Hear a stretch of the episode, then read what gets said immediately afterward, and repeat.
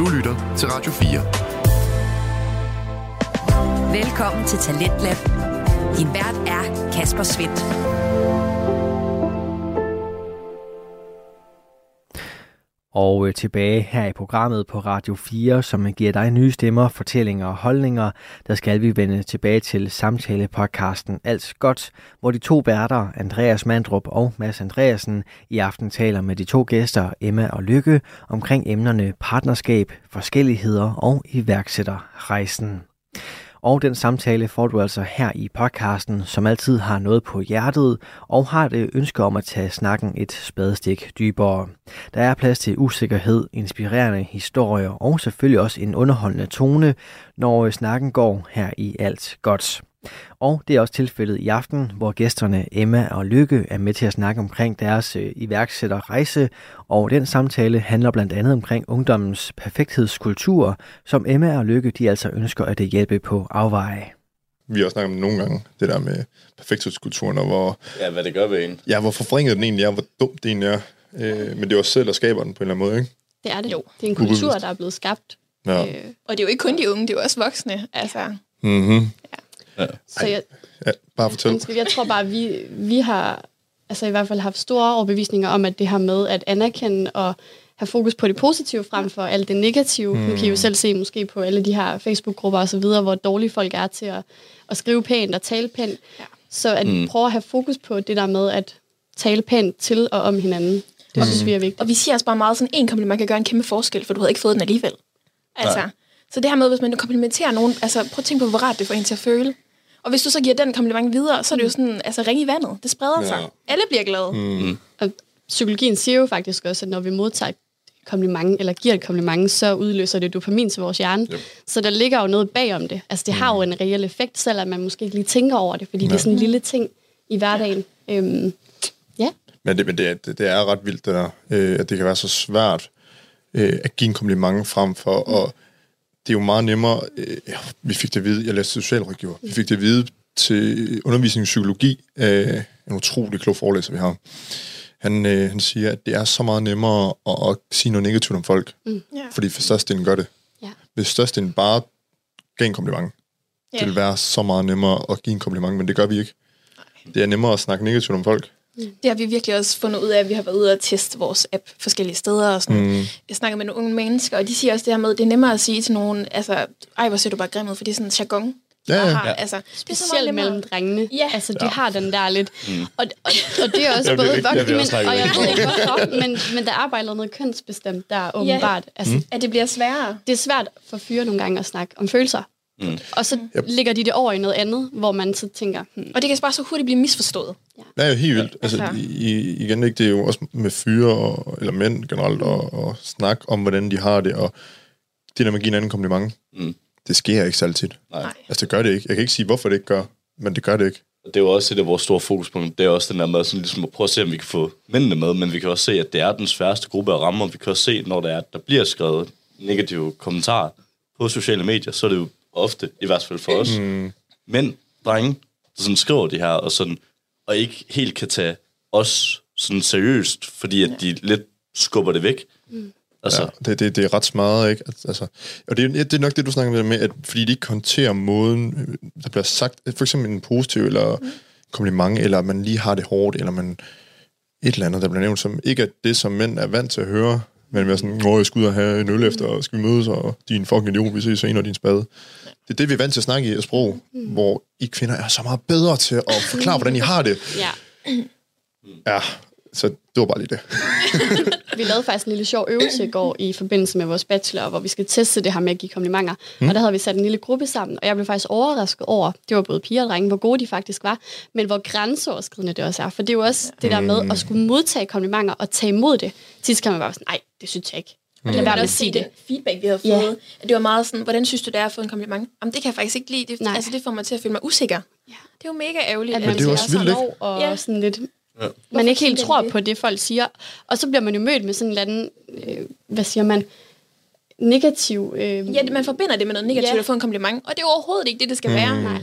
Altså, man skal jo blive glad af at få en kompliment, ikke at man føler sig sådan helt øh, øh, i- altså, sat i spotlight. Mm. Og det var jo det, vi fik i vores feedback. Mm. Ja, seriøst. Ja. Men det, altså, jeg tænker også, at det bunder ud i, netop sociale medier og alt det her med, at vi skal altså, tale bag om vores rygste, der, men når nogen siger, jamen du er nice, og du er egentlig god nok, så tror man ikke helt på det. Nej, mener de det virkelig? Mener de det virkelig? Altså sådan, det, det kan det ikke passe. Hvis man går med en usikkerhed, der er selv skyldig i uh, det der med, altså sådan, jeg, jeg er ikke særlig god til at tro på folks komplimenter, hvis det i hvert fald kommer fra de forkerte mennesker.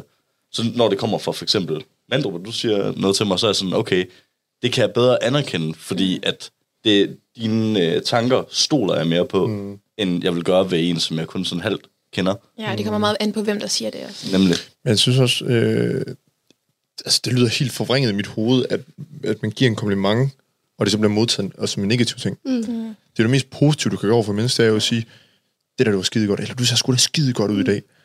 Gør det? Øh, er du sikker på det? Uh, her, føler mig ja. Ja. helt... Øh, det er jo helt vanvittigt, vi er kommet dertil. Det, det tror jeg også, du har ret i. Det bunder nok i ens egen usikkerheder. Det er Øh, og det ligesom tager over i ens hoved, at, mm. at man ikke tror på det, andre siger. I stedet for måske bare lige at anerkende og sige tak. Mm. Og så tage den ind. Jeg ved ikke, om I har prøvet, hvis det er altså sådan fået komplim- komplimenter enten sådan øh, anonymt, eller øh, altså gennem kan man sige, besked, eller noget, hvor det er, at der ikke er andre folk til stede. Hvordan det er, man så bedre egentlig føler, at man kan tage imod det. Fordi at der, det er ligesom ikke et show over for andre, der har stået i rummet, for eksempel. Altså, sådan, det synes jeg, det er meget interessant. Og det er også det, vi arbejder Ja. ja. vildt meget med. Det her med, at der ikke er afsender på, der er ikke noget, du skal sætte regnskab for. Det, er- altså, det er bare en glad lille reminder om, at Ja. ja. du har et mega sødt smil, eller hvad det nu lige kunne være, ikke? Mm. Fordi Vi skal måske lige sige, at det er jo noget, vi tænker, som skal være et trivselsværktøj til skolerne, ja. så at man ligesom booster og styrker klassefællesskabet på en eller anden måde. Bare lige tager 10 minutter. Altså, få en komplimenter og få dem sendt ud i klassen anonymt. Og, Mm. Men det, det, det er en app, I er i gang med at udvikle, ikke? Jo. Ja. Hvor langt er I i processen? Er det ikke ret en lang proces, tænker jeg? Åh, ja, at jo, lave en så- app? Og dyrt måske. Ja. Vi har jo lige været i 10 ugers øh, fuldtidspraktik i noget, der hedder Next per PUCN. Mm. Øh, virkelig fedt, fordi der har vi fået muligheden for at arbejde fuldtid på vores idé, og det har virkelig... Øh, få lavet så meget, vi ellers ikke havde haft tid Ja. til. Ja, virkelig. og øh, hvor langt er vi? Jamen, det er lidt svært at sætte, sætte en... Øh, Sæt en... sådan en deadline for, hvor langt det er. Ja. Ja, men øhm, vi er i gang med at få øh, en co-founder med ombord, som skal udvikle vores app. Øh, sådan alt det tekniske, og få lavet noget, der hedder en MVP, en Minimum Viable Product. Ja, Der er en masse sjove ord. ja. Øh, som vi kan komme ud og teste, øh, om funktionerne virker og så videre. Men vi har øh, grafiske prototyper, eller hvad siger man? Ja, altså vi har sådan, nu er jeg jo grafisk designer, så jeg har jo siddet med, så man kan sagtens se sådan prototypen inde på vores hjemmeside, blandt andet. Hvad hedder jeres hjemmeside? Øh, loud-app.dk Ja, Og det er vigtigt at sige, at det staves L-A-U-D, yes. Yes. fordi jeg glemte, hvordan det stadig blev stadig, og så kunne jeg ikke finde hjemmesiden. Oh, ja, Så okay. jeg var sådan, åh, Ja. hvor, åh, jeg kan Ja. ikke, ah. og det betyder ned. faktisk øh, at give ros, eller øh, sådan en kompliment på latin. Nej. Ja, Ej, hvor er det gennemtænkt. så det er virkelig, virkelig gennemtænkt. Øhm, Nå. Ja. Men det grafiske, og sådan, du kan godt se en prototyp af det, hvordan det skal virke og sådan noget, men al kodningen bagved mangler vi stadigvæk. Og for at kunne Åh, indsamle det lyder data. kringlet. Ja, det. Er derfor, de får andre til det. Ja, ja. for nogle in-house. ja. Ja. Vi har lavet rigtig mange forretningsplaner og været igennem mange forskellige møder og mm. snakket med rigtig mange forskellige mennesker igennem den- de her 10 uger. Ja. Øhm, deltaget i forskellige events. Mm. For nylig deltog vi i det her Danish Creative Industries event nede på Kunsten, hvor vi var så heldige at vinde en anden plads.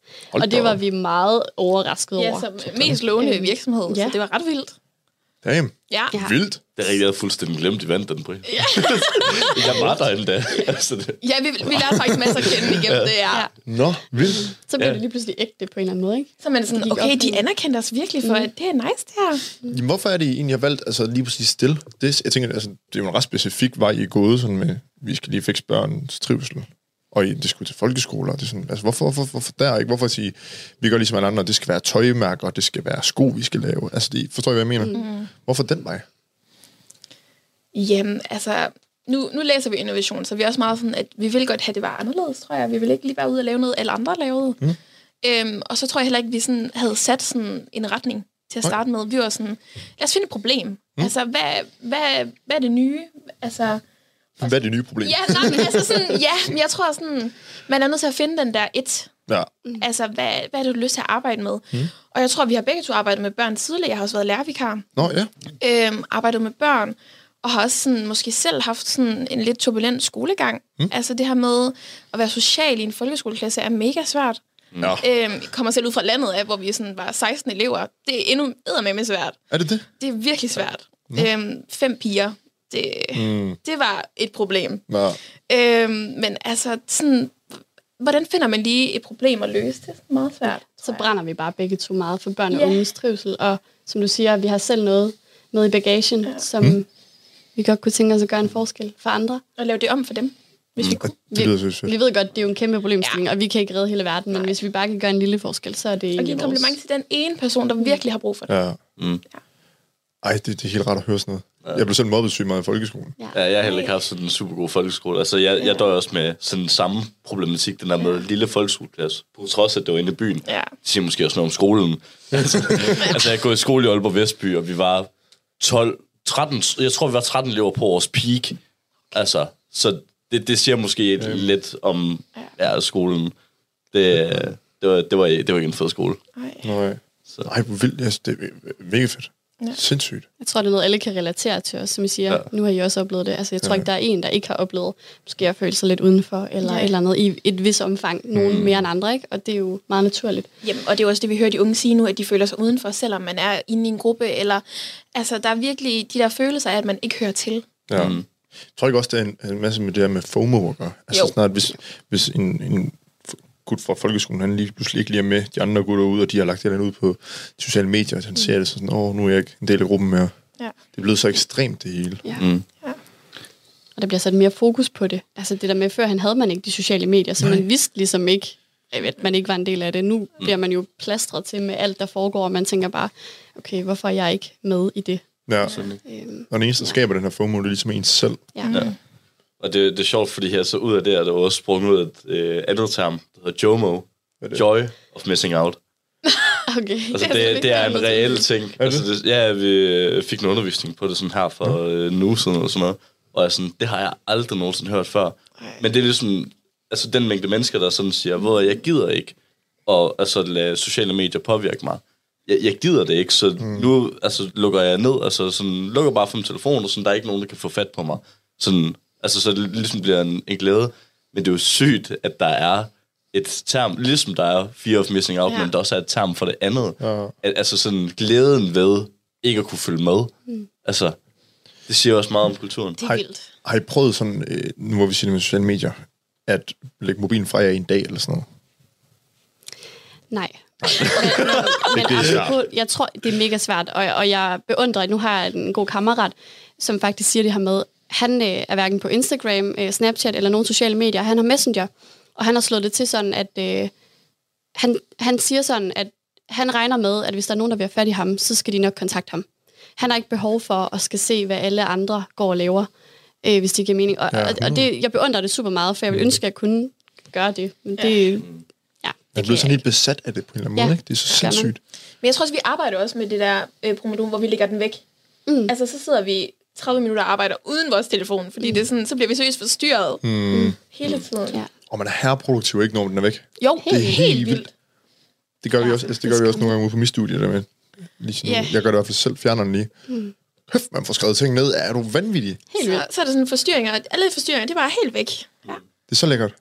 Men hvordan er jeres samarbejde så? I- Altså nu hvor I, I har det her sammen, øh, og mobilen er ligesom fjernet i 30 minutter, og I har 30 minutter sammen. Hvordan, hvordan er samarbejdet? Jeg tror, at når mobilen er væk, og vi skal samarbejde, så, så tror jeg også, det er meget sådan, du vil rigtig gerne snakke. Ja, jeg elsker at snakke. Og jeg vil rigtig gerne bare sidde og arbejde. Men det er også det der med, at vi er jo også veninder. ja, Og vi har jo ligesom to dele. Vi har den professionelle del, hvor vi skal lave noget. Og så har vi jo også vores anden. venskab, som Ja. vi også gerne vil opdatere hinanden på, hvad der er sket i weekenden. Og Så vi tager lige en time, når vi lige mødes. Så lige tager alt det, der vi lige skal runde Ja. hver dag. Ja. Ja. Og, Nå. og vi øver os i at blive bedre, lad os sige det ja, sådan. vi øver os i, at det kun skal være en time. Og ikke hele dagen. ja. Ej. Ej, men ellers så synes jeg, det er ret godt, men mm. vi er meget forskellige Ja. og kan være meget uenige. Ja.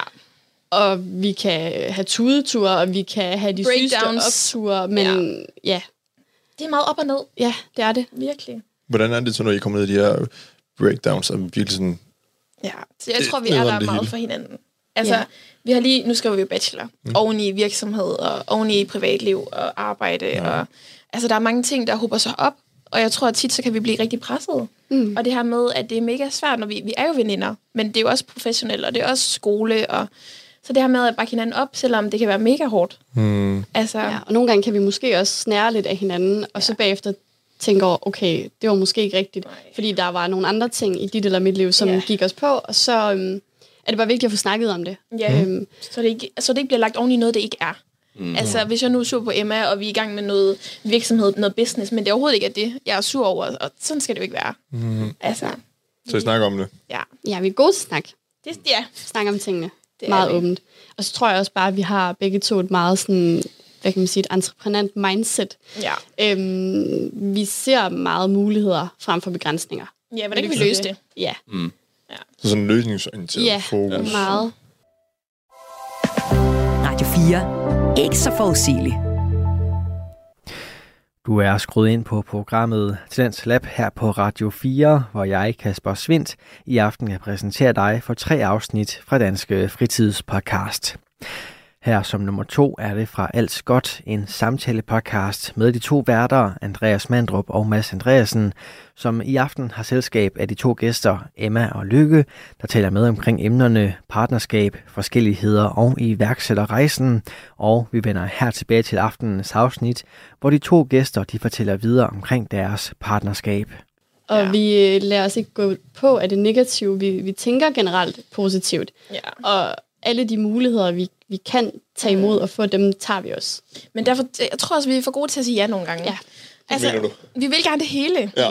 Ja. Så selvom vi har sådan en mega presset dag, så er vi sådan, jamen ligesom i dag, det er mega fedt at lave podcast. Lad os gøre det. Mm. Det har vi ikke prøvet før. Ja. Ja. ja. Overspringshandling. Det kan jeg godt. ja. Ja, men det, det, vi har også meget sådan noget der, hvor sådan, masser sagde til mig her, var det en uge siden, du skal ikke tænke på mig i forhold til planlægning podcast. Jeg har masser af tid, og sådan, Marker, vi, vi bliver presset for meget, og stress og depression, og? Og jeg er lige i sådan en god periode, hvor jeg bare sådan, vi skal bare på, vi, skal, vi kører bare på, vi kører bare på, vi kører bare på. Og det er sådan, altså jeg er glad for, at du er der til at være min stopklods mm. nogle gange, fordi altså, ellers så, øh, så var jeg gået ned. Ja, fordi Det er bare at få lov til bare at køre på. Ja, fordi Mads han forklarer mig om, at han kører sådan i meget high high og meget low low. Ja. Mm. Og, og når Mads så siger, at vi skal bare køre på, skal bare køre på. Hvis jeg så går med på den, så kører vi begge to ned i low low. Pro- proble- problemet er også det der med, at, at når jeg sådan, øh, højst sandsynligt også, nu skal jeg til at udredes for bipolar lige om lidt og sådan noget, så når man er i den der high, altså så er man bare, altså det er sådan, du løber ikke tør for energi, du kører bare på. Men lige meget hvad, og du kan ikke undgå det. Du får den uge, hvor det er, at du bare er helt nede, og du ikke kan overskue noget. Så når du i din high-periode bare har, altså, sagt, nu skal vi bare gøre de her 5-10 forskellige ting, jeg godt lige kan overskue, og så går du bare ned og så er sådan lidt, jeg kan ikke overskue noget mere. Jeg har det så forfærdeligt. Det kan vi virkelig godt relatere til, faktisk. Ja. Men der tror jeg, ulempen er, at vi begge to er hej, hej, hej, Ja, hej, ja. hej. Og så lige pludselig Så går vi bare low. begge to ned. Og Øhm, Hvor I måske har lidt mere... jeg tror, jeg er lidt mere sådan, nu sætter vi en standard, mm. og så holder vi den, og så må vi se, hvordan det føles efter noget tid. Og jeg kan jo ikke tale på vores begge vejen, men jeg er meget sådan, det her med, at vi udgiver hver anden uge, mm. passer perfekt til mig. Ja. For jeg har også andre ting at tage mig af. Og det har Mads også. Ja. Mads tænker bare ikke over, han har sig. så jeg tror, det er ligesom, at vi vil det fucking meget begge to. Mm. Alt, hvad vi laver. Ligesom jeg. Ja. Men jeg tror også bare, det er godt nok, at man lige sætter sig ned og siger, okay, der er stadig kun 24 timer på et ja. døgn. Man skal også lige sove 7 timer. Man skal også lige fritid, privatliv, som I selv Ja. siger. Og så kommer virksomhed og arbejde, uni, whatever. Stadig kun 24 timer. Det er det. Mm. Og det er også nogle af fordelene ved at kunne tabe ansigt over for hinanden, og kunne mm. altså, erkende hinandens øh, fejl og sin egen fejl, at man ligesom har plads til at sige, jeg kan ikke i dag, fordi jeg har faktisk de her ting, men stadigvæk udvise, jeg vil rigtig gerne, og jeg kommer også til at gøre. Ja. Altså, ja. jeg tænker bare, det er super vigtigt. Det kan vi virkelig godt genkende. Ja. Også det der med prioriteringer, ikke også? Altså, mm. det kan være sindssygt svært at prioritere, fordi du også har job, jeg har Ja. job, du har anden virksomhed. Hvad er vigtigst lige nu? Mm. Er det loud? Er det bachelor? Ja. Og der har vi virkelig skulle sætte os ned og sige, okay, nu er vi nødt til at bare tage Også fordi vi skriver bachelor om vores virksomhed, så det er meget den der, tager vi virksomhedshatten på, tager vi bachelorhatten på, ja. kan Ja. vi kombinere den? Ja. Øhm, altså, det er virkelig svært for os nogle gange, øhm, fordi det bliver sådan lidt en sammenkogt gryderet, mm. I ved. Øhm, Hvordan, hvordan, hånd- nu hvor I har noget sammen, men også noget hver for sig, hvordan, hvordan håndterer I det, og så planlægger? Fordi det, I skal gøre nogle ting sammen, som skal passe med tiderne med hinanden, mm. samtidig med, at I har hver jeres. Hvordan, hvordan får I det til at passe sammen? En kalender. Ja. Så simpelt er Vi, har, vi deler sådan en kalender Ja, sammen. vi har fælles kalender. Skriver alt derinde i, hvad vi skal. Grineren. Om Ej, det, det er både nice. er julefrokoster, eller om vi skal Arbejde. til lægen, eller hvad det kan være. Alt står i den kalender. Det prøvede vi også at gøre, faktisk. Ja, vi kunne slet ikke få det det, til at nej, det gik ikke særlig godt. Det, der skal lige give nogle tips and tricks. Ja, tak. Når vi Altså, så siger Emma til mig for eksempel i dag, sådan, jeg har lige sat noget ind fredag, der kunne jeg se, at vi ikke skulle noget. Nå, det er fint. Altså, det er sådan... Det er bare det der med, så skal jeg ikke hele tiden ringe til Lykke og spørge, kan du der? Kan du der? Nej. Nej, det du ikke. Jeg kan se, hvornår hun kan. Ja, det er og der smart. kan selvfølgelig opstå nogle ting, og det Ja. tager vi jo hen ad vejen. Men vi har også, det, det har taget lang tid at komme dertil, Ja. hvor vi har fundet en struktur, fordi vi har også prøvet sådan noget, der hedder, øhm, hvad hedder det nu? Monday. Monday brugte vi også, Ah, men ja. også øh, Ja. det der øh, Trello. Trello-board, ja, Ja. fungerede Jeg overhovedet brugte ikke. alt muligt for at finde en struktur, fordi Ja. det var sygt svært. Og så tænkte jeg, nu tager vi bare den gammeldags metode. Opretter en online kalender, Ja. og så deler hinandens ting. Det er smart. Så Skud til Google Kalender. Det er den, vi bruger. Det var også den, jeg var i gang med at Ja. koblet op. Og så tror jeg bare det der med, at vi har sat tider ind til at skrive bachelor, øhm, Ja. ja. og tider ind til, hvornår vi laver arbejde. Hmm? Mm. Ja, vi møder ind hver dag her i huset. Ja. Hver dag. Og så er der sådan, der er sådan faste rammer, I bevæger Ja. indenfor. Ja, Mm. Okay, Ja, det er smart. så det ikke flyder sammen. Ja, ja, ja. Så er der noget struktur over det hele. Lige Ja. præcis. Har I Det er- nogensinde uh, gjort, uh, gjort jer nogle tanker om, hvor meget sådan iværksætteri og sådan samarbejde, som, som I har egentlig minder om et fucking parforhold? Altså sådan, fordi det tænker jeg virkelig tit Vi har over. snakket om det nogle gange. Altså det der måde sådan, at man sådan skal erkende hinandens fejl, og man skal kunne tale sammen og kommunikere. Strukturere Der- hverdagen og sådan noget. Ja. Altså, hvis jeg kunne få en kæreste som, på samme måde, som jeg har businesspartner, altså, Ja. det ville være perfekt. Jamen, vi har også tit snakket om det sådan, for eksempel, sådan, vi plejede at ringe rigtig meget sammen, når mm. vi ikke så hinanden sådan hver dag. Så sådan, hvorfor ringer du aldrig til mig? Jeg ser dig jo hver dag, siger Ja. ja. Nå, ja, det er selvfølgelig rigtigt. Vi laver jo alle sammen, Ja. undtagen at sove sammen, ikke? Altså, Ja. sådan, vi er jo sammen hele tiden, Lykke. ja, vi. Ja, vi Ja, virkelig. det, det er så vildt, det der, ikke? Men det er rigtigt, det er ligesom et parforhold, fordi vi kan gå hinanden på næverne, og Ja. vi kan være Skal de have en pause og fra dig nogle gange? Ja, ja, sådan er det jo. Hvordan er jeres mindset så inden for alt det her iværksætteri? Og hvordan, altså, I skal, jo- jeg tænker, I skal jo begge to have sådan en... I skal virkelig brænde for det, og det lyder det også til, at I gør. Men I, I tænker vel også på en bestemt måde begge to, og hvordan I går ind til det her på, og hele den her iværksætterverden. For den er jo ikke for sjov, af hvad vi har hørt fra andre, vi har haft på besøg. Ja. Det, det er jo en hård verden at være i, og man skal være altså klar, og masse timer og sådan noget. Så. Altså, nogle af de begreber, vi sådan har arbejdet med inden for det her med mindset, vi er blevet præsenteret for, også ja. i den her praktik, det er noget, der hedder growth og et fixed mindset. Mm. Øh, og et growth mindset, det er lidt det her med, at man ser mulighederne, at man ikke øh, lader sig begrænse af de udfordringer, man står overfor. Man prøver det bare. Ja, vi har lidt det der, hvad er det værste, der kan ske. Mm. Den har vi lidt begge to, Ja. ikke? Øhm, og prøve at være så proaktiv som muligt. Ja. Og så tror jeg også bare det her med, at vi indgår i sådan et iværksættermiljø her i huset, hvor alle bare er passionerede Mega fedt. og ambitiøse og har den der, Drive. Den der, de Ja. vil det bare så gerne alle sammen. Ja. Det bliver man Præcis. mega inspireret af. det smitter bare. Ja. Helt vildt. Det synes jeg virkelig.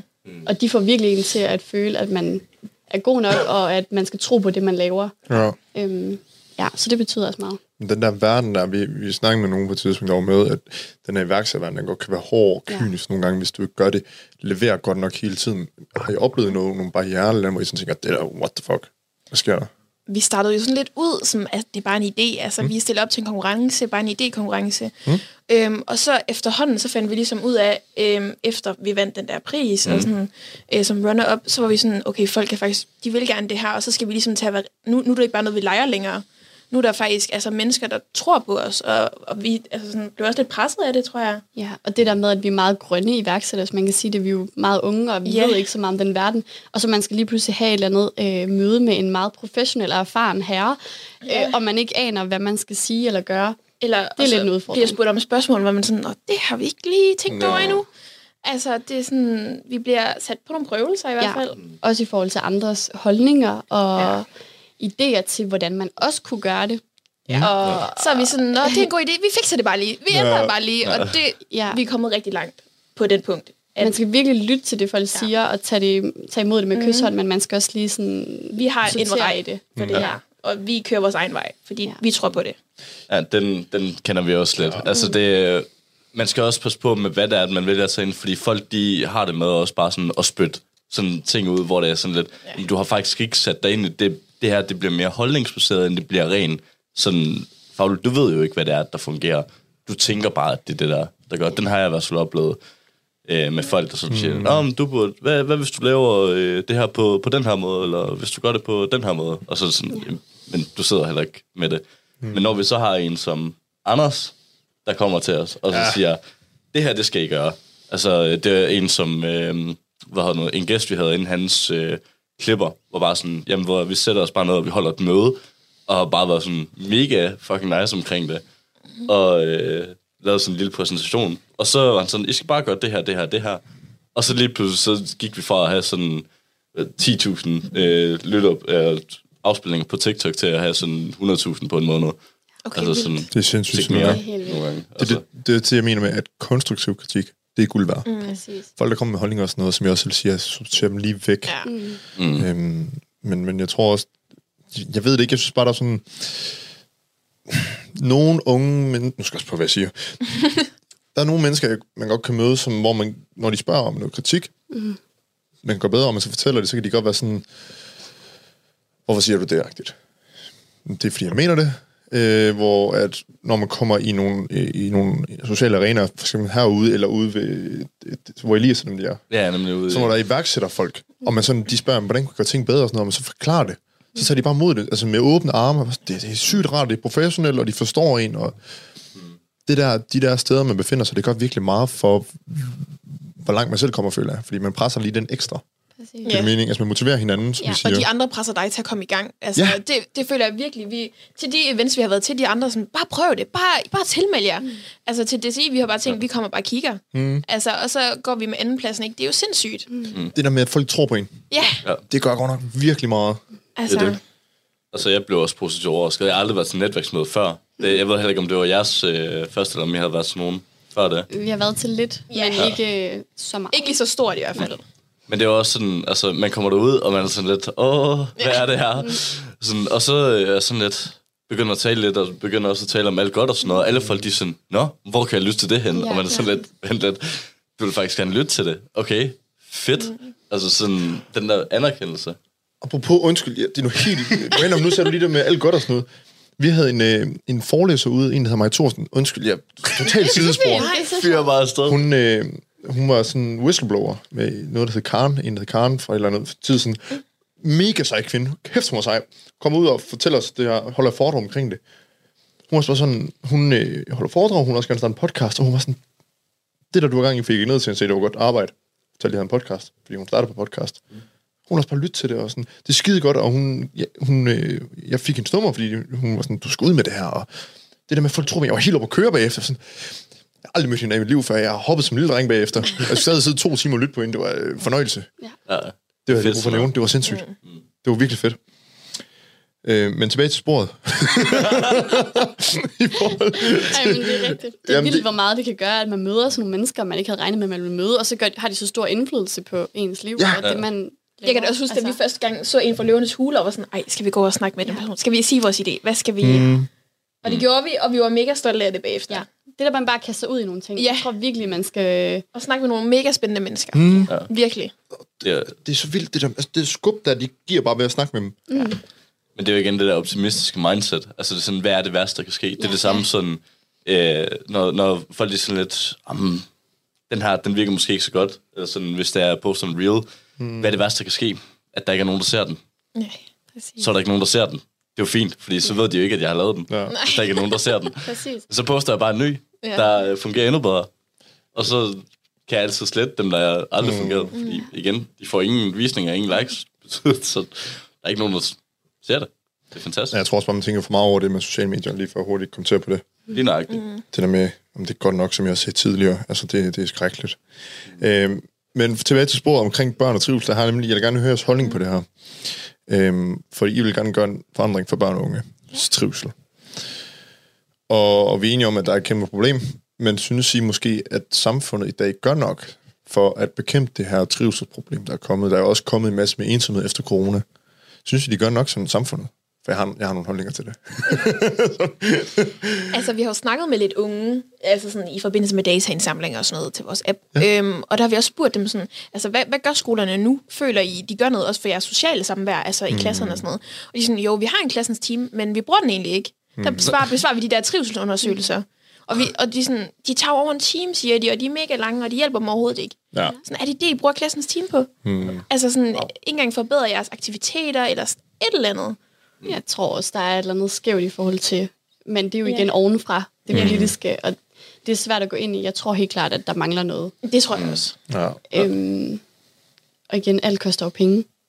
Og skolerne har bare ikke særlig mange penge. Nu tænker vi meget i skoleregi, men det er også fordi, Ja. det er der, vi bevæger os. Mm.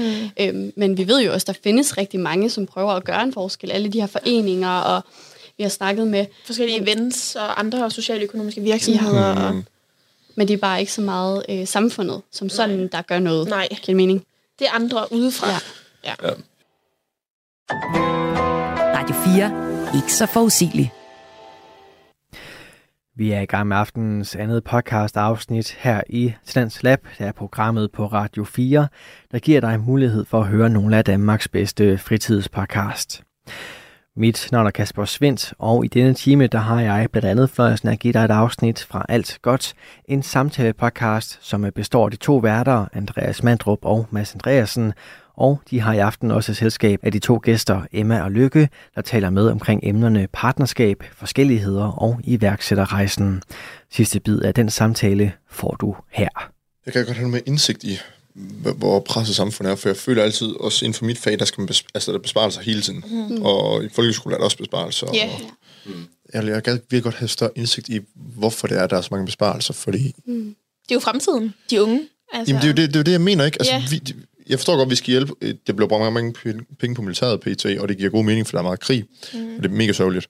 Men vi skal også bare lige huske, at ungdom er vores fremtid, og hvis vi ikke hjælper dem, så hvor er fremtiden henne, ikke? Men hvad er din holdning så til det, når du spørger os? Åh oh, nej, krig eller hvad? Det, Nej, nej. Bare det fortæller mig ikke. Bare roligt. Bare roligt. Det, det går vi ikke ind i. Nej, det tager jeg ikke. Det tager jeg ikke. I forhold til, om samfundet gør nok Jeg for de unge. synes slet ikke, at samfundet har gjort nok efter corona. Mm. Og, det, og, og grund til, at jeg siger det, det er fordi, at det er fordi, efter vi kom ud af corona, kunne jeg selv mærke, at jeg ikke kunne finde ud af at være lige så social, så jeg har altid været mega ekstrovert og helt sådan, hej hej, hvad med dig, har du det godt? Det er forsvundet lidt, og, og følte mig sådan lidt akavet i sociale sammenhænge, og sådan, skal jeg gå og sige hej, og, og det er bare, det, det startede bare en eller anden dårlig tendens ved mig med, at jeg blev lidt mere indelukket, og følte mig ensom uden at være ensom. Ja. Øh, og det gør altså noget ved en psyke også. Mm. Og hvis jeg bare har haft det sådan, og jeg er en rimelig ekstrovert person, hvordan kan introverte personer ikke have haft det? Som måske har haft brug for at, at bare kunne bevæge sig ude i samfundet, hvor der er mennesker. Mm. De ikke har kunne det. Hvor meget, øh, hvor meget jeg føler, at ungdommen generelt bare er blevet tabt efter corona. Der har ikke været den, den her hjælp, som jeg synes, der har været nødvendigt. Vi har fået tilbudt, at vi kan komme gratis til psykolog. Og, Og det der er nem- kæmpe venteliste. der er kæmpe venteliste, Ja. ja. og, du, og det nævnte vi også i sidste episode, så jeg gider ikke for meget i det, men at man, du skal selv tage skridtene derhen.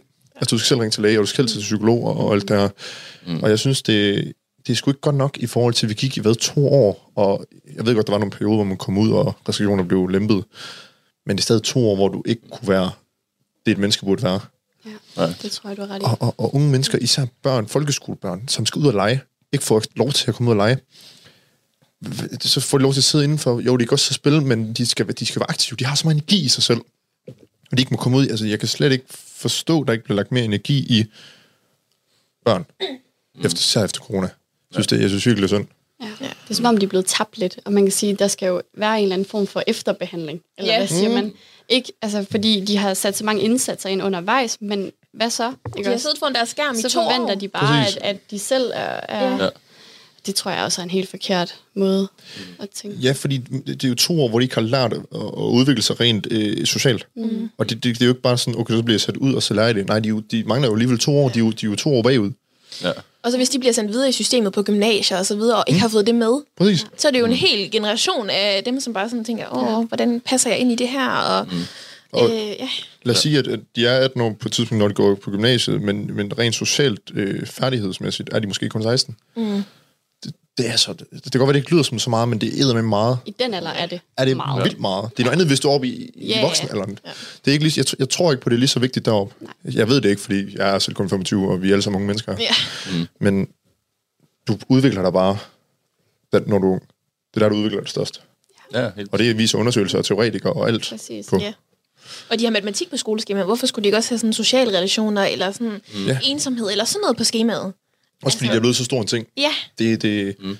Det er det, der er en af de største øh, grunde til, at folk bliver syge. Det er jo, at de er psykisk ustabile, og ikke har det godt nok, og føler sig ensomme og Ja. gode nok. Vi snakkede også med to lærerstuderende, der fortæller, at det står jo faktisk også i folkeskolens et eller andet. Du skal ikke, du skal passe på, hvad jeg siger. At, at folkeskolen skal også uddanne... Øh, de skal danne dem. de skal danne dem i deres sociale relationer, ja. men de skal selvfølgelig også uddanne dem, både ja. i forhold til viden, mm. men også hvordan de begår sig i et samfund, og hvordan man er som menneske. Mm. Altså, det er jo også en del af skolen, og jeg ved godt, de prøver sikkert, men igen, ressourcer, de mangler tror noget, sådan, redskaber, eller andet, ikke? Og det er i hvert fald ikke et fag på der, der skoleskemaet. på. Ja. Jamen, det er jo det. Nej, og, mm. altså så samtidig så også bare, hvis det er, at man kigger på et klasselokale for 200 år siden, og så kigger på et klasselokale i dag, Ja. ja. så ser man absolut ingen forskel, andet end at det måske er et whiteboard i stedet for en altså, Ja. karakter. Altså, Ja. det er sådan, der er så lidt forskel i det, og det er det, jeg elsker ved øh, UCN, Innovationshus. Mm. Der er der jo nemlig øh, klasselokaler, hvor der er, der står planter inde, og der er sådan lidt dæmpet lys, og der er akustikplader, og, Og der er forskellige placeringer, også efter hvad du har brug for. placeringer. Altså det er sådan, og jeg kan huske igennem det lokale, og jeg tænkte bare, hvor ville jeg have ønsket, at mit folkeskole-klasselokale, det så lige nøjagtigt sådan her ud. Ja. Altså, fordi det er bare, altså desværre ikke noget, der bliver lagt nok i mit hoved, nok energi i. Nej. Altså sådan, hvordan kan man gøre det hyggeligere, og øh, altså ligesom at lære. Hvordan kan man gøre det, det sjovere, og mere spændende og varierende? Fordi vi lærer bare heller ikke på samme måde. Altså, Nej. Og det, på vores uddannelse er det jo netop også sådan, det er en meget anderledes uddannelse, øh, når vi kommer ind i lokalet. Vi har ikke bord og stol. Vi sidder øh, op ad væggen med puder og nogle gange tæpper, og det er en meget afslappet slappet atmosfære, der er i den klasse. og du sætter selv dagsordenen. ja. Ja. Altså, er meget frihed under ansvar, og det, Ja, du bestemmer, når du kommer ind, og du altså, laver det, du skal nå at have lavet, og, og så skal du præsentere du har, det, du har lavet. Ja. Altså, Men er det ikke trist, at man skulle gå 15 år i skole, før det er, man når til lige nøjagtigt det punkt? jo, og så får vi sådan- kun halvandet år til at gøre det. Ja. ja, Altså, jeg vil Og det, og det er sådan lidt, altså igen, hvem, hvem har gået på USN her? Alle drengene fra Shaping New Tomorrow, Ja. blandt andet. Og altså mange flere, der også bare altså, har iværksættere og egentlig er succesfulde mennesker på hver deres måde har en masse forskellige kompetencer. Bare fordi de har siddet i et klasselokale, hvor der er, at det ikke er klinisk firkantet og hvidt, altså sådan betyder det ikke, at de kan mindre. De kan måske nærmest mere. Jeg tror... Øh, jeg tror stadig, at børn skal lære at sidde på en stol. Og, og sidde ned i noget tid. Fordi det, det handler om disciplin og, og struktur. Ja. Fordi hvis du ikke kan får det, så lærer du, at du bare skal sidde sådan lidt slasket. Sådan her. Mm. Nu skal jeg folk. Sådan her. Sidde- sådan her, og så sidde sådan lidt slasket. Du egentlig ikke skal tage dig så meget af, hvad der foregår omkring dig. Så jeg kan også se ideen med, at du, har, du sidder ved et bord oprejst øh, ordentligt, og, og skal fokusere på en, der lærer dig noget. Men ja, jeg synes stadig, det er forkert, at man ikke vægter det sociale ved børn højere. Mm. Giver det mening? Ja. Fordi der, der er noget struktur og disciplin, børn skal lære. Mm. For ellers så fyrer de bare rundt hele tiden. Det er klart. Men jeg tror også, at vores er også meget sådan, baseret på det aktive. Altså, vi står meget op og laver gruppearbejde. Mm. Og Vi laver mange øvelser Ja. ja. Ja. i rummet, og bruger rigtig mange post-its. Ja. det, det er jo mange et helt andet setup, og det er jo klart, det er jo også noget andet end en folkeskole. Det kan man ikke sammenligne. Det er Man klart, skal der lære struktur. Ja. Det er det. Altså, Men der er et eller andet, der skal laves om. det er der. Ja. De skal have nogle flere ressourcer Ja. til nogle andre redskaber til, hvordan de skal håndtere. Og det kunne jo godt være en afs- afveksling, fordi vi lærer jo igen forskelligt. Vi lærer mm. virkelig forskelligt. Mm. Altså, nogen har virkelig brug for at komme op og bruge den der energi og altså, lære aktivt, hvor andre virkelig har brug for at fordybe sig. Ja. Mm. Altså, jeg tror, det skal være mere baseret på den individuelle elev. Men det er også mega svært, fordi der ikke er super mange penge til Det er rådighed. det, så, så jo mere individuelt det bliver, jo flere ressourcer skal der til. Ja. Og der, der, kommer så, nu, der kommer også en anden øh, problemstilling. Det er jo, at øh, flere unge, eller generelt flere mennesker bliver diagnostiseret. ADHD, øh, bipolar, øh, Aspergers, øh, alt, skyldig. Ordblind! med alt jo. ja. Og, og, og når børn gør det, jeg kan bare huske, hvordan det var, da, at folk fandt ud af, at jeg var skilsmissebarn, så mm. blev jeg behandlet anderledes. Så er jeg også fræner, og jeg er egentlig også ret dum at høre på. Altså, du, prøv, for, hvis man så får en diagnose på sig som en, som en 11-årig, Ja. Mm. hvor, hvor, hvor jamen fuck der. Ja. Altså, det, så skal de gå i en anden klasse lige pludselig, så er de anderledes, og så bliver de behandlet anderledes. ja, og hvad betyder det for alle de andre? De andre tænker sådan, hvad, hvad betyder det? Det betyder, at han har krudt i røven. Altså, det er ikke kun det, det betyder. Nej, eller Altså. så, så er der ikke plads i et andet klasselokale, så skal han være i et klasselokale, hvor alle andre kan sidde stille og roligt. Man bliver sat i bås på en eller anden måde. Ja, Ja. man bliver meget hurtigt sådan bare altså sat på en anden måde. Altså selvom man ikke har ændret sig som person, så er man lige pludselig bare et helt andet menneske Ja. i folks øjne, fordi Ja. at man har nogle, altså er blevet gjort opmærksom på nogle udfordringer, at Ja. man lærer på en anden måde, eller er på en en anden måde. Mm. Men det er bare, altså igen, fokus på at aftabuisere ja. diagnoser. Og altså, i mit hoved, der er det en god ting. Fordi jeg tænker, dig som ordblind, Ja. har nok haft det fuck, al- altså sådan virkelig, virkelig Ja. stramt, inden det var, at du fandt ud af det. Og så når der er, man så finder ud af det, så er det lidt sådan en, okay, jeg er ikke bare dum, jeg har faktisk de her udfordringer. Nu er jeg opmærksom på mit problem, nu kan jeg gøre noget ved det. Mm. Ja, fordi at jeg fik jo at vide i mange år, det var sådan, det var fordi hun ikke gider. Ja. Og så bare sådan, det er ikke fordi, jeg ikke gider. Jeg, jeg forstår det bare ikke på den måde. Og jeg, jeg er meget ordblind, og jeg er meget kreativ samtidig med. Så jeg tænker bare meget i billeder, og forstår bare ikke ord på samme måde. Fordi det, Det er jo også en udfordring, vi lidt har haft, fordi Ja. vi tænker så forskelligt. Jeg Ja. tænker meget øh, i tekst Og meget i og i ord. ord og sætninger, hvor du tænker meget visuelt. meget billedligt ja. og meget sådan problem, og jeg skal også, jeg igen, jeg lærer på en helt anden måde, mm. og det er mega svært, fordi man så først er blevet, jeg blev først opmærksom på det på gymnasiet. Det er Øhm, også sent. Mega sent, mega ærgerligt, fordi jeg har tænkt, jamen det, altså jeg bliver aldrig til noget. Altså jeg gider bare at tegne, kan jeg ikke bare få lov til det? Altså det, det var det, jeg gik og tænkte i mange år. Mm. Øhm, indtil man finder ud af, at altså, nu tegner jeg grafiske ting, og kan lave en app ud af det. Ikke? Ja, Altså, også på hvor langt du er i dag, ikke? ja, Altså, det er sindssygt. og jeg tænkte jo bare sådan, jeg bliver aldrig sådan noget... Folk i min, i min blå bog har skrevet, at hun bliver tatovør på et eller andet sted i... Altså, det er fordi, det er det eneste, man kan, når man tegner. Ikke? Altså, Men ja, det er bare sådan ret det er rigtigt. vildt. Altså, det er det eneste, man kan blive, fordi man ikke... Jeg tænker i tekst. Mm. Ja, det er mega ærgerligt. Ja. Hvor er det vildt, mand. Men det er også, altså igen, godt partnerskab, ikke også? Ja. Viser, at den der person, der bare kan komme med alle de der visuelle idéer og bare fyre afsted. Og så den person, der bare kan skrive det hele ned og Ja. sådan, Ja. Nede på tekst. Og du det formulerer det jo også bare på en helt anden... Du forstår mig bare sådan... Mm. At når Så vi supplerer hinanden godt ja. på en anden måde, ikke? Og der er også nogle gange, vi lige skal sådan, hey, hvad mener du lige med det? Ja. Men vi er gode til sådan at, at finde en vej i det, synes mm. jeg, ikke? Og det kan også ende ud i nogle fejl en gang imellem, når man er ordblind. Men det er jo også det, vi lærer ja. på studiet. Altså, vi går virkelig ind for det her med fail fast. Ja. Altså, Test. Fuck det. Om, ej, mm. Bare Ole, jeg har sagt fyr det flere gange. Fyr løs. Der kommer den der, øh, der kommer den der eksplicit på alligevel. Der var en, der var sådan, du brænder jeg for det her. Kom Fuck! ej, men det der med at sige pyt og komme videre og øh, tage ja. fejlene med Nå. som en, en læring. Altså, Ja, fordi altså, især når jeg er ordblind, så skal Emma lige tjekke det igennem, inden mm. vi lige laver noget. Og jeg havde Nå oh, ja. tænkt sådan, da vi startede ud, helt nye, så skulle vi have nogle trøjer, hvor der stod loud, og så vores daværende slogan. Mm. Og det var på engelsk. Og når man er ordblind, så er man ikke så god til andre sprog, når man skal skrive det i hvert fald. Mm. I, i mig i hvert fald. Øhm, og så er jeg jo så kommet til at skrive, øh, lave lidt stavefejl på de her trøjer her. Og mig og Emma har gået med dem, indtil hun lige siger, hvad, der er et eller andet galt her. der er et eller andet galt her, Lykke. Og så er lige en stavefejl på vores trøjer der. Ja, ja. Men det er jo bare det unikke i det. Vi var til Ja. yeah. regionale mesterskaber og stillede os op til den her konkurrence med et stavefejl. Og, og man tænker også sådan, okay, de der, de er virkelig nogle amatører. De kan ikke engang finde ud af at stave. Ja. Men Hvad var det for en stavefejl? vores slogan var, where everyone has a part to play. Ja. Og så manglede der et H i where. Ja. Oh, Ja, så det var en lille... stod- lille Word, word. Word. Og så, og så da vi så endelig blev påpeget det, så var vi jo sådan, oh fuck. Ja. Altså, shit, man, nu skal Emma til at læse alt igennem, jeg overhovedet lægger ud. Jeg var meget selvsikker omkring det. Men nu er vi sådan pyt. Ja. Yeah. Det er, hvad der sker. Altså, nu har vi lavet den fejl, nu har vi lært det til næste gang. Ja. det er også godt at tage med det med, at man lærer sin fejl. Er du sindssyg? Altså det har vi snakket også meget om generelt set, og også bare i privaten.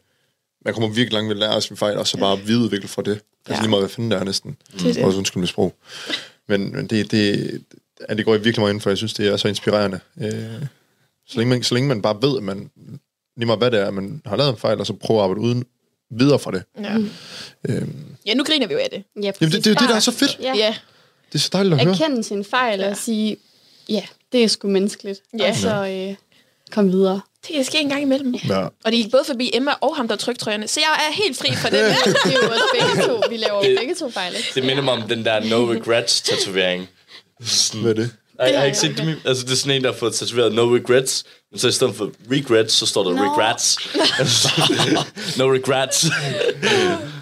Hvad lige øh, slutte af på her? I, I skal selvfølgelig også øh, velkommen til at spørge om noget her mod slut. Øhm, men hvad er jeres sådan drømme og ambitioner med det her? Jeg ved, I vil lave en forandring, men, men har I sådan et mål? Et delmål måske?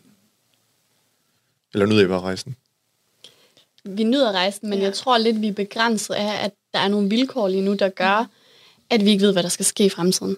Ja. Når kalender, kalenderen siger 1. februar, så er alt uforudsigeligt. Mm. Og vi vil jo elske, hvis vi kunne arbejde videre på det her, men faktum er jo bare, at vi kan ikke leve af det. Mm. Øh, og det, det ved vi ikke, om vi nogensinde kommer til. Vi ville jo elske, hvis det her kunne komme ud og leve, og Ja. at vi kunne leve af det. Og vi bare kunne lave det hver dag. Altså, Ja. Vi vil jo rigtig gerne arbejde på at afholde workshops også, opbygge mm. community. store events, altså, ja. sådan, altså gør det fysisk. Ja. Nu er vi jo ved at lave en app, så det her med at trække det ud og give de unge en mulighed for at give hinanden komplimenter i virkeligheden. Mm. Altså trække det endnu større. Ja. Så målet er at få den her lancering Ja. og komme ud og gøre en forskel. Men det er mega svært, fordi ja. Ja. Ja, når kalenderen siger 1. februar, så er der ikke øh, nogen uddannelse, som hjælper os længere. Vi får ikke Nej. SU, vi skal ikke... Øh, altså, det er mega svært at være iværksætter, øh, når du bliver skubbet ud over studiet. Ja. Ja. Ja, så er det ligesom... Damn.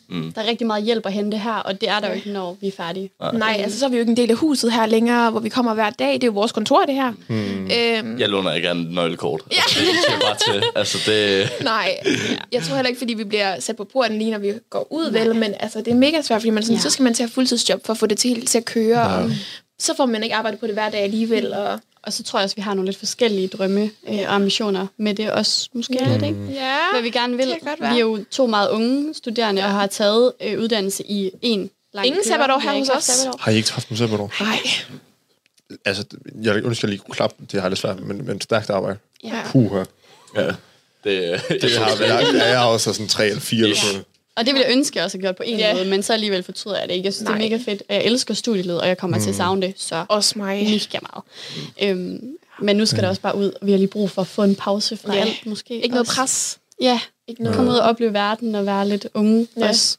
Det, Det bliver meget seriøst lige pludselig, ja. og Det gør det. vi skal huske på, at vi er kun 22 og 23 år gamle. Ja. Så ja, Men altså heldigvis, så er det ikke et fysisk produkt, så I kan jo altid sætte det med jer. præcis. Det har vi også, altså, det ligger der helt sikkert i planerne, at det skal, det skal leve lidt endnu. sige. Åh, nå. Helt sikkert.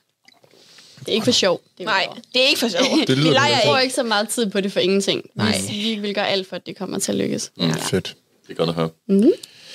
Jeg har egentlig ikke så meget. Har du noget? Sgu da ikke. Jamen, øh, så vil jeg sige tusind tak. Er meget lykke. Tak fordi I gad være med. Det var så Og held og lykke. Tak. Du lytter til Talentlab på Radio 4. Og her der runder vi altså af for aftenens anden fritidspodcast.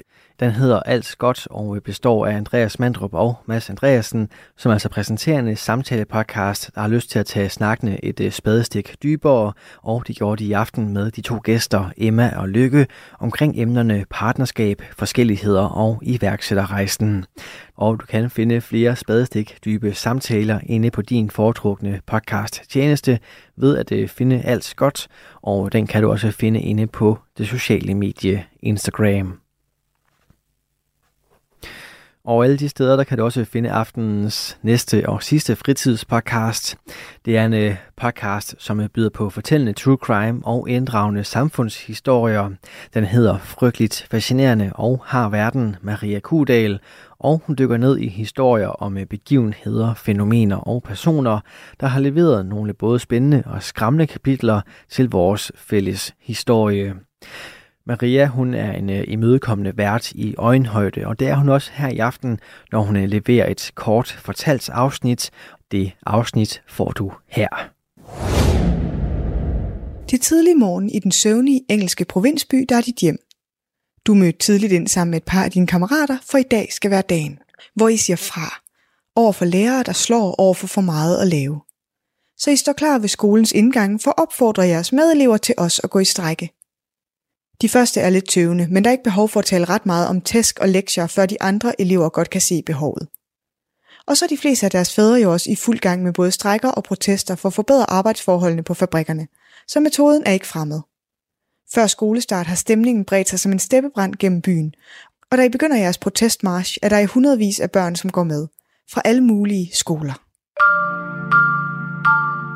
Velkommen til det her afsnit af Frygteligt Fascinerende, hvor vi dykker ned i den engelske skolestrække fra 1911. Frygteligt Fascinerende er en podcast om alt det frygtelige, som alligevel fascinerer os. Her i kort fortalt giver en kort intro til noget frygteligt fascinerende fra nær eller fjern historie. Velkommen til.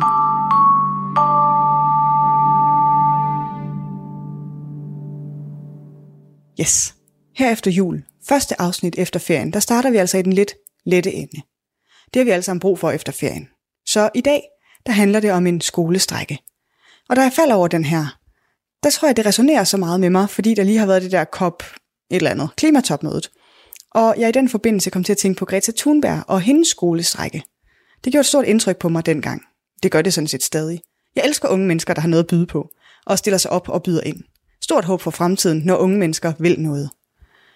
Men altså, tilbage i 1911, den 13. september, der starter en anden skolestrække. Med 12 elever på St. Mary's romersk katolske skole i Hull i England. De går sammen om at strække, så de samler sig. De marcherer til nærliggende skoler og får hundredvis af skolebørn til at deltage i deres protest. De strækker mod korporlig afstraffelse og overdrevent arbejdspres. Det var det meste af dagen. Derefter går de en tur sammen og slutter dagen af med en svømmetur i floden Humber. Og det er jo alt sammen meget sødt, eller inspirerende, alt efter hvor meget vi patroniserer børns følelser og handlinger. Men hvad handler det om? Og hvorfor har jeg det med i dag? Det har jeg, fordi uroen blandt skoleelever afspejler de massive protester, der fandt sted på fabrikkerne i området på det tidspunkt. Hull Daily News rapporterede dengang. Da det blev kendt, at de var i strække, spredte nyheden sig hurtigt på skolen, og inden eftermiddagens lektioner skulle være begyndt, havde strækken nået adskillige andre skoler i East End i Hull. Snart var der en skare af drenge, der stod uden for deres respektive skoleporte og råbte og skreg, kom ud og blacklegs efter eleverne, som var på vej tilbage til deres klasseværelser. Så som det ofte er, så smitter de ting, der optager de voksne, også af på børn. Og det er det, vi ser her ved skolestrækken. For i begyndelsen af det 20. århundrede er arbejderklassen i Storbritannien præget af en dyb uro og omfattende sociale kampe. Det er en tid, hvor utilfredshed og udfordringer for arbejderne, især dem ansat i fabrikker og industrielle områder, virkelig bobler op til overfladen. De arbejder under frygtelig hårde forhold, med lange arbejdsdage og meget lav løn, ingen arbejdssikkerhed. Det skaber voksne frustrationer og ønsket om forbedringer. Det er den utilfredshed, der er drivkraft bag fremvæksten af fagforeninger, der organiserede arbejderne for at kæmpe for bedre vilkår. Strækker, demonstrationer og forhandlinger med arbejdsgiverne er blandt de helt almindelige metoder til at søge forandringer. Så det er let at se, hvor inspirationen til skolestrækken kommer fra. Samtidig vokser der en politisk bevidsthed blandt arbejderne med fremkomsten af socialistiske bevægelser og stigende bevidsthed om social ulighed. Den sociale kløft mellem arbejderklassen og overklassen bliver stadig mere udtalt, og det øger også bevidstheden blandt arbejderne om deres rettigheder og behovet for forandring. Og det er altså den uro, der strækker sig ud over fabrikkerne og når helt til skoleeleverne, der både protesterer mod uretfærdigheder og dårlige forhold i deres eget uddannelsesmiljø og i samfundet mere generelt. Det er en tid præget af en følelse af utilfredshed og en voksende bevidsthed om behovet for sociale ændringer. Arbejderklassen bliver stadig mere mobiliseret og aktiv i deres kamp for retfærdighed og for bedre forhold. Rapportagen fra Hull Daily News beskriver videre. Nogle af de ældre drenge holdt møder, og måden, hvorpå de efterlignede lederne i de seneste strækker, var betydningsfuld. Der er for meget arbejde, sagde en dreng, og straks lød der bifaldsråb. Og for mange tæsk, sagde en anden, hvorefter der lød endnu højere jubel. Der blev viftet med hatte, og så kom en politimand til området, hvorefter de yngre drenge helt fornuftigt løb tilbage til skolen. Men ikke de ældre drenge, de spredte sig for alle vinde. Noget af det særligt bemærkelsesværdige ved de her skolestrækker, det er, dem er der altså optegnelser af rundt omkring i hele landet. Det spreder sig, som om de her unge mennesker har adgang til sociale medier. Men vi skriver 1911, så det har de altså ikke. Det er ligesom spredt sig spontant. En efterligning af de voksnes opgør med eksisterende forhold. Nogle af rapporterne fortæller om hundredvis af børn, der går gennem gaderne i byer over hele England. I Dundee og Hull trodser tusindvis af elever skolemyndighederne. Der er ikke nogen sammenfattende oversigt over omfanget. Ret meget af det her kræver jo en gennemgang af gamle aviser, og for en stor dels vedkommende er arkiverne ødelagt eller delvist ødelagt under blitzen. Men altså, vi snakker by efter by efter by. Anyway, jeg elsker den her lille historie, og nu er den bragt videre som starten på året. Hvis det er noget, der også inspirerer dig, så anbefaler jeg virkelig Instagram-profilen Working Class History. Den er simpelthen så spændende at følge. Det var lidt om skolestrækken i England. Kort fortalt er frygteligt fascinerende. Researchet skrevet, optaget og redigeret af mig. Jeg hedder Maria. Der er tre ting, du kan gøre, hvis du gerne vil støtte min podcast. Du kan dele den på Insta eller Facebook. Du kan sende mig en kop kaffe gennem linket i beskrivelsen, og så kan du give den en anmeldelse i din podcast-app. Jeg sætter uhyggelig stor pris på alle tre. Tak for nu.